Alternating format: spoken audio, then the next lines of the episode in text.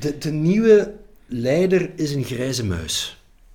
Maar met veel zelfvertrouwen. Hè. Dus Een die- grijze muis met zelfvertrouwen. Ja. Dus die combineert, ehm, en dat, dat is nu misschien een rare combinatie, maar dat is een typische paradox, narcisme met humbleness. Jesse Segers. Jesse Segers weet het een en ander over leiderschap.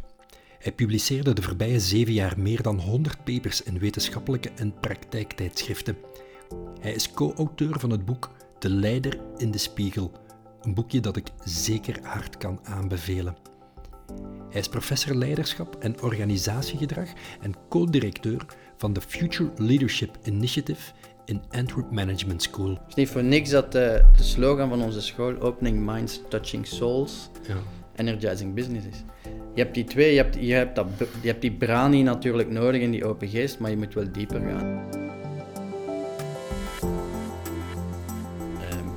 We hebben verschillende identiteiten. Sommige mensen zouden dat rollen noemen, maar dat is toch nog net iets verschillend. Maar, ehm, en dat maakt het soms moeilijker als je hoger in een organisatie zit. Ik kan me inbeelden als je babbelt met sommige mensen, dat die een bepaald stuk van hunzelf naar voren schuiven. En het stuk waar dat je eigenlijk achter viest, dat laten ze niet zien, maar dat hebben ze wel. Eh, ehm, en dat maakt het leiderschapsontwikkelingsluik soms een hele uitdaging. De CEO als mens, de CEO als authentieke storyteller of als verbindende kracht. Leiderschap van binnenuit. We hadden topics genoeg om over te praten. Welkom bij de Story Club. Maar ik zie die jongere generatie, zal ik zeggen. ehm, voor hen is dat makkelijker. Is dat, is dat logischer. Waar, het is allemaal niet zo vreemd wat dat wij zeggen. Ehm, maar die zijn ook in een andere context opgegroeid. Het is sowieso iets met de ontzuiling en alles wat er gebeurd is. Je identiteit verlenen aan, aan iets extern, hè, dat was vroeger veel evidenter. Was leiderschap vroeger van, meer vanuit een, een rol en een verwachtingspatroon en vandaag meer vanuit een, een, een zelfbeeld en eigenheid?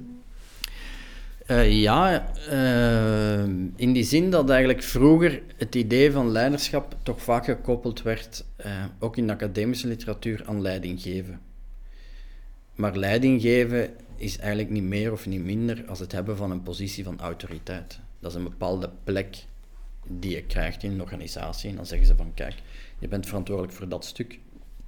Terwijl leiding geven is geen... ehm, formele plaats. Ik, ik geef soms het, dat is een sociale realiteit. Ik geef soms het voorbeeld, neem nu dat we hier met ons twee, we zijn collega's en we zijn koffie aan het drinken en opeens komt er iemand de kamer binnen en zegt, jongens, ik ben jullie nieuwe leidinggevende. Wat zouden wij zeggen? Oh, welkom, hè. Pakt u ook een koffie? en nu hetzelfde scenario en die zegt, jongens, ik ben jullie nieuwe leider. Dan, denk je, dan denken wij toch van, waar hebben ze die gevonden? Dus dat is iets totaal anders. Leiding geven is gewoon een plek in een organisatie, een, plek in een organigram. Dan zeg je, oké, prima, jij bent de nieuwe leidinggevende, maar dat maakt je totaal niet tot mijn leider. Leider is sociale realiteit. En het is veel meer dat laatste dat we de dag van vandaag nodig hebben. Die zorgen ook nog eens voor de verandering. En leiding geven, daar zit een, een conservatieve reflex in van mensen. Mensen verwachten daar stabiliteit.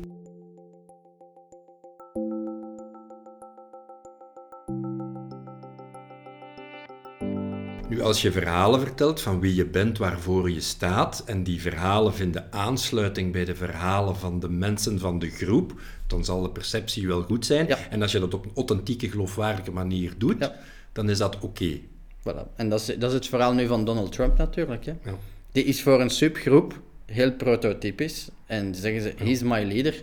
Maar voor een heel andere groep zeggen wij, you're not my leader. Maar hij is wel de leidinggevende van het land. Hè. Hij heeft wel de topplek. Daar kunnen we niet over discussiëren.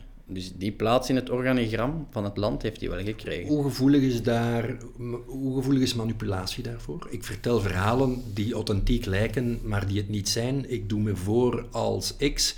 Ik vind aansluiting bij X, maar eigenlijk ben ik Y. Ja, dat is perfect mogelijk. Anderzijds, ehm, om op lange termijn eh, mensen een rad voor de ogen te draaien, niet evident. Mensen zijn op dat vlak ook niet dom, maar inderdaad, het is de perceptie die telt, it's in the eye of the beholder. Je hebt natuurlijk ook zoiets als, als het, het, het top-down leadership dat eruit gaat, het controlerend eh, leiderschap. Staat Donald Trump ook niet het stukje voor de klassieke ach, almachtige leider, de patras, de, de, de, de paterfamilias. paterfamilias. Uh, maar in datzelfde artikel zei je, de oude krokodillen gaan er als een rotvaart uit. Heb je daar veel reactie op gekregen? Op die, uh... ja, aanmoedigende reactie natuurlijk niet van de oude krokodillen zelf, denk ik. Dus ja, een, een, een, een Donald Trump is vanuit mijn visie, uh, zeker zo de, de oude manier van leiding geven of van leiderschap. En in zijn geval, in zijn denken valt dat samen trouwens. Um, en ik, ik was er ook niet helemaal over verwonderd. Eh, als, als je een iets langer termijn bekijkt en het wat systemisch bekijkt, is dit gewoon een, een voorbeeld van regressie in een systeem. Hè. Is, is, het, is het de laatste stuiptrekking van een oud systeem? Niemand heeft, uh, kan in de toekomst kijken, maar um, ik weet niet of het de laatste is, maar het is alleszins in mijn beleving en inschatting van de toekomst een voorbeeld van uh, de laatste. Ja. Dus het, je ziet daar nog een, een, een duivel in het wijwatervat, maar op lange termijn kan het in mijn beleving niet anders dat je meer naar samenwerkingsvormen gaat. En dan kom je op het soort Herman van Rompuy-achtige profielen die geen charisma hebben, die wat dat we in de literatuur neutral selves noemen. Dus die hebben een soort neutrale identiteit waar iedereen zijn verlangens en hoop op kan projecteren. Ja, dat wringt een beetje bij mij. Ik begrijp wat je zegt en, en charisma... Oké, ego is één zaak. Je moet natuurlijk weg van het ego. Uh, je hebt een stukje ego nodig om leider te zijn. Je hebt een stukje charisma nodig om leider te zijn. Maar ik zie u nee knikken. Nee, nee, nee. Je hebt geen charisma nodig om leider te zijn. Uh, opnieuw, context maakt de leider. Dus in het geval, heel veel van de literatuur die we tot op heden gelezen hebben, um, dan hebben we het over jaren 80, 90 en zelfs stukken van 2000. Waar gaat dat over? Dat, dan wordt eigenlijk leiderschap ingevuld als mensen die erin slagen om verandering te creëren.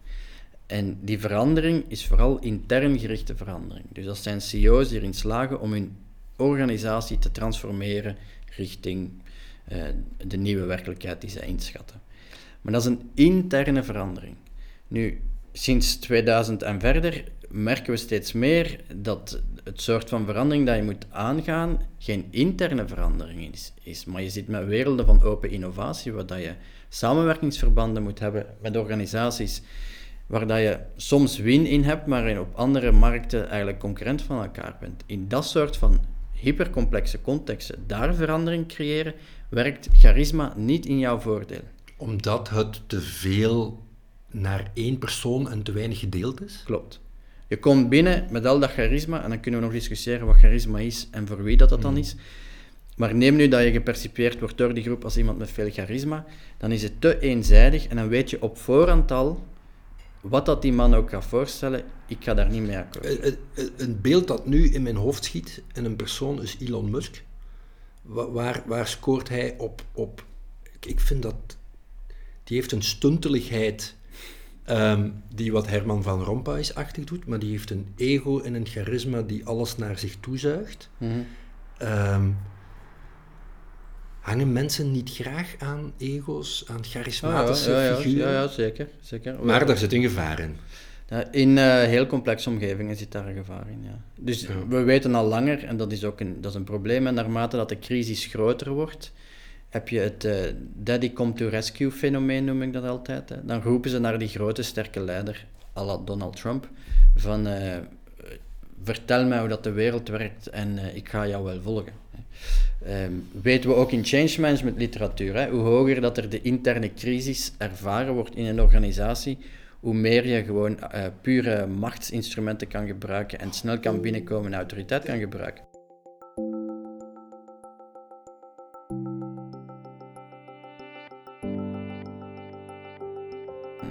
Daarmee zitten we op een thema zoals in het artikel uh, in de morgen. De leider van morgen deelt zijn macht, cijfert zichzelf weg en staat geregeld op een yogamat. Uh, Herman van Rompuy stond ook in het artikel gequote als hij zou twee dagen in de maand in een klooster ja. zitten. Um, Daarmee zitten we op de dunne lijn van wat vele hardere of oldschool leiders heel dat soft psychologisch yoga gedoe zouden noemen. Ja. Uh, ja, ja.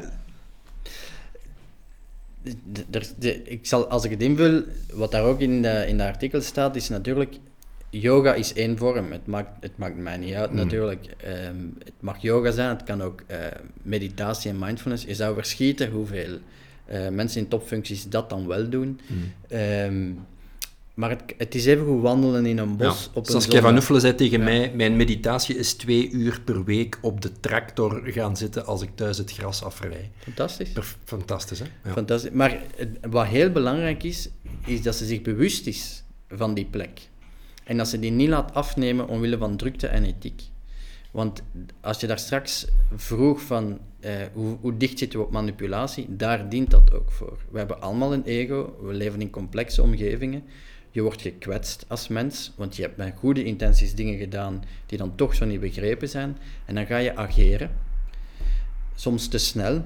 En op die tractor kom je misschien tot het inzicht van, oei, ehm, misschien is dit goed voor mij, maar niet goed voor het collectief en als leider. En dan sta je natuurlijk voor het collectief, maar achter, daar zit, dat is dan ook authenticiteit. Hè? Dat is soms een strijd tussen die verschillende zelven. Daar komt ook het woord integriteit vandaan. Dat je verschillende stukken van jezelf geïntegreerd krijgt. Als leider zal zij, op, als ze gekwetst is, op dat moment perfect snappen van dit is het collectief en ik sta hiervoor. Maar haar persoonlijk zelf is op dat moment wel gekwetst. En dan voel je je soms inauthentiek. Van langs de ene kant ben ik kwaad, maar langs de andere kant mag ik die kwaadheid niet tonen, want dat dient het collectief niet. En ze heeft die beide stukken, of als leiders hebben die beide stukken in ons. De mate dat je daar uh, integratie in kan vinden en rust in kan vinden, hoe authentieker je jezelf voelt. vraagt deze tijd dan meer om vrouwelijk uh, leiderschap? Die vraag krijg ik dan regelmatig. Dat komt meer natuurlijk vanuit een uh, afzetten ten opzichte van het vorige. Ja. Ehm, ik zou het niet noodzakelijk vrouwelijk leiderschap noemen, maar ehm, meer een yin en een yang. Dus het yang, dat hadden we al heel fel. En we hebben meer een yin ook nodig. Is een ontwikkeling daarin mogelijk? Mogelijk. Ja, zeker. Dus niet dat je zegt, je moet daarmee geboren worden. Nee, nee, dat is, dat is de old age question natuurlijk, waar dat we al uh, eh, 120 jaar uh, uh, onderzoek naar doen. Dat, zo is alle leiderschapsonderzoek trouwens begonnen met de Great Man Theory. Welke eigenschappen hebben die grote leiders dan die ons verschillend maken? Um, bijzonder is dat dan na 80 jaar, nee, na 60 jaar onderzoek er 80 eigenschappen waren, waarvan er vijf af en toe eens terugkwamen. En dus op zijn duur, iedereen kon leider zijn. Hè? Dat is omdat de context maakte leider. Mm. Ehm, maar het is perfect ontwikkelbaar. Daar zijn genoeg studies van. Um, en ook return on investment studies van. Alleen waar het verschil ten opzichte van uh, het vroeger, misschien het klassieke denken is, het gaat niet over vaardigheden ontwikkelen. Hè? Dus storytelling is hmm. een vaardigheid, dat kan je ontwikkelen. Ehm, maar je kan maar goede storytelling doen als je jezelf kent, als je in contact bent met de ervaringen en de verhalen die voor jou wezenlijk belangrijk zijn. En als je weet hoe een gedeeld want je vertelt eigenlijk een verhaal om connectie te vinden met anderen. Als je hun verhalen niet kent en je eigen verhalen niet kent. Dus in die zin. Dus het, in die zin is het ontwikkelbaar, maar je moet uh, afzakken, zoals we dat dan noemen. Hè. We moeten onder het water gaan kijken. Ja. Ehm, en dat vraagt meer tijd. Dat is, dat is niet meer, dat is soms wel het verschil dat we noemen tussen leren en ontwikkelen. Hmm. Leren is iets heel cognitief, cerebraal. Dat is iets wat de mensen misschien nu doen terwijl ze naar de podcast luisteren. Ze hebben iets begrepen, cognitief. Maar om daar dan sociaal-emotionele gevolgen aan te geven, dat is dan ontwikkeling. Dat duurt veel langer. Maar ook daar ja. zijn er redelijk wat studies dat we de randvoorwaarden kennen om zoiets te laten plaatsvinden.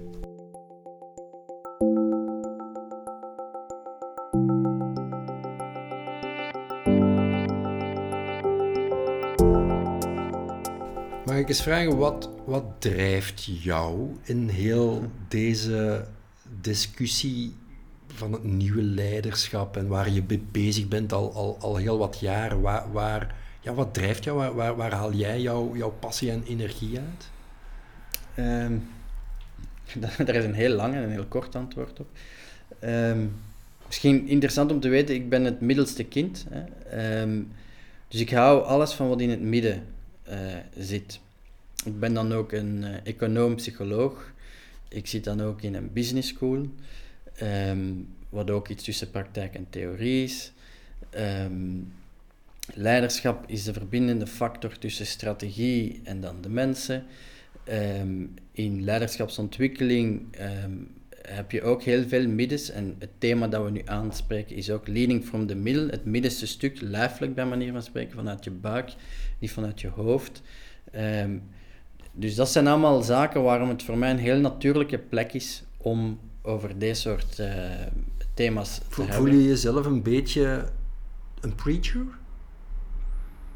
Uh, ja, bedoel ik. En, ik zal misschien soms ook zo waargenomen worden. Um, maar een preacher,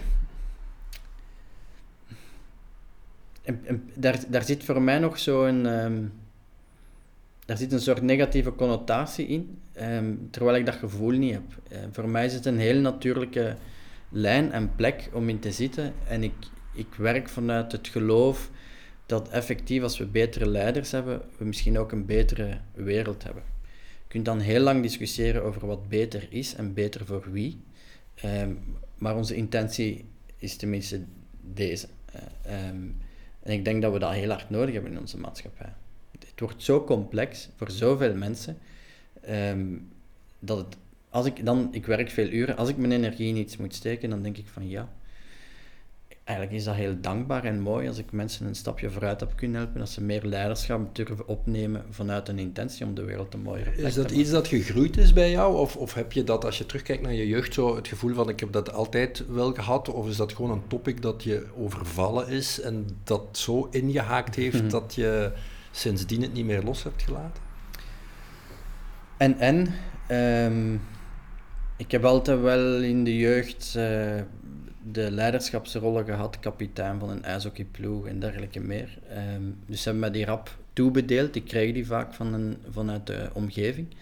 Um, en op een zeker moment wou ik doctoreren en heb ik ook nog gekeken, toen was de opkomst van authentiek leiderschap, het authentiek leiderschap, maar ik heb dat dan toch losgelaten. Um, maar het is eigenlijk mijn collega Koen Marichal, waar ik alles aan te danken heb, die heeft op een zeker moment gevraagd van Jesse, wil je niet mee een programma designen rond uh, leiderschap voor middelmanagers? En dat was het midden. Ja. dus dat sloot opnieuw weer aan. Ik dacht zoiets van, ja oké, okay, dat heb ik nog nooit gedaan, dat wil ik wel doen. En toen had ik wel het, uh, de smaak wat te pakken. En dan zei hij, ja, wil je niet met mij samen het Competence Center, de Future Leadership Initiative, uitbouwen?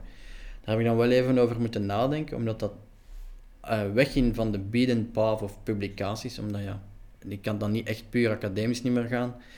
Maar dacht ik, ergens trok dat. En ik merk nu nog op de dag van vandaag, elke keer als ik met Koen babbel over leiderschap, dat, is, dat, dat geeft elke keer vonken. Dat is iets, daar zit een soort magie en dat werkt. En die praktijkkant die trekt je ook wel aan. Dus de koppeling van de theorie en, Ja. en de praktijk. Zit- eh, heb je soms goesting om zelf de handschoen op te nemen om nog meer in die praktijk te staan? Of zeg je nee, het is juist dat midden dat... eh, Eh, ik heb die goesting en vandaar ook dat ik hier in de, in de school, in het mooie Nederlands, vice-decaan onderwijs eh, ben mogen worden.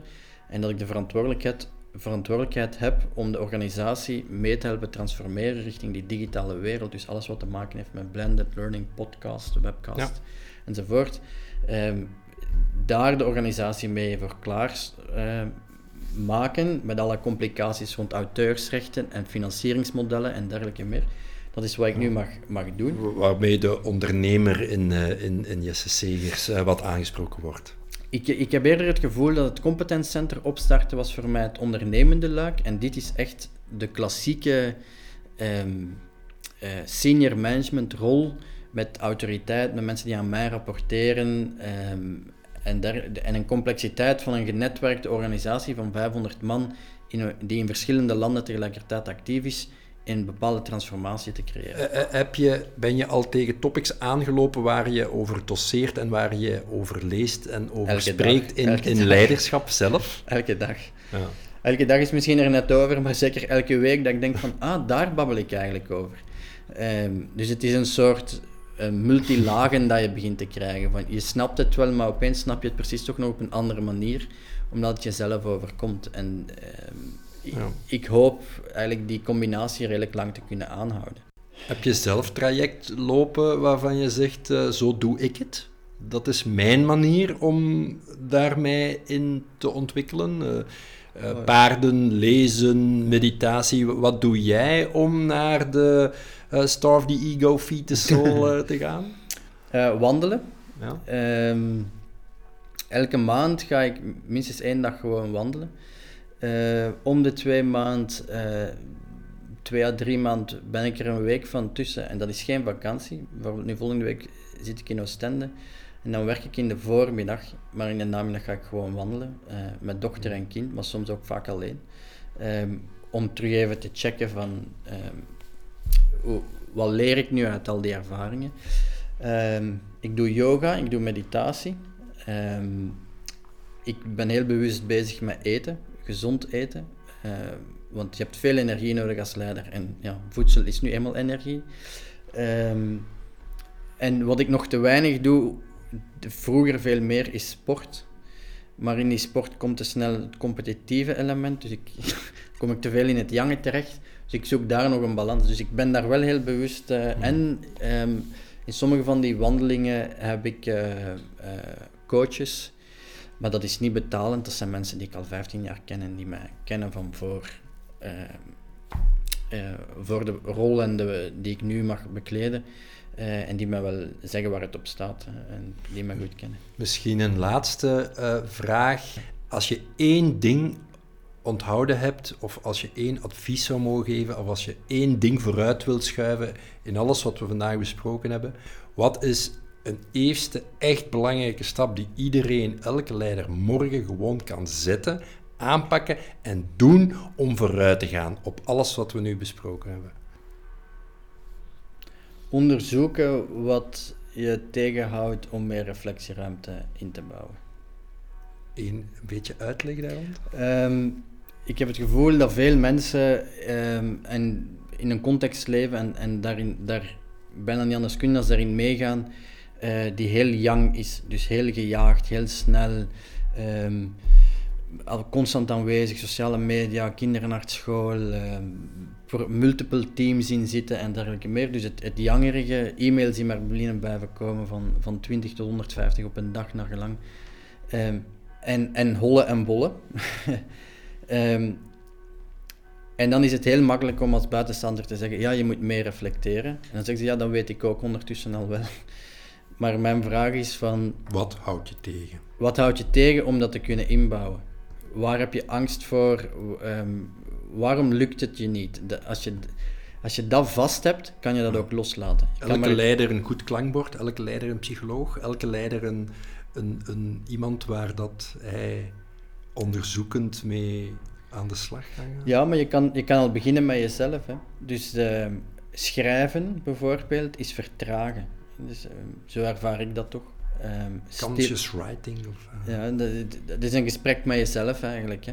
Ehm, maar als je schrijft, heb je soms het gevoel, heb ik dat eigenlijk allemaal verteld, als je dat twee dagen later leest.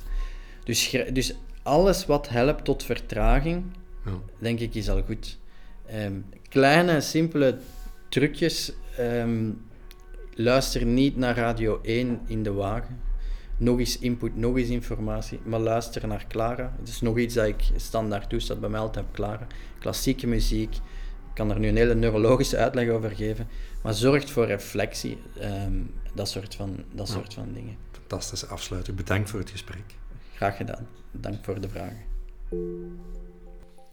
Ik vind het fantastisch dat jullie luisteren naar deze podcast. Story Club is de eerste Nederlandstalige podcast over leiderschap. Als je er iets aan hebt, zou ik het erg fijn vinden als je naar iTunes gaat en daar je recensie achterlaat. Op deze manier komen we hoger in de ranking en vinden meer mensen hun weg naar de interessante gesprekken met interessante leiders.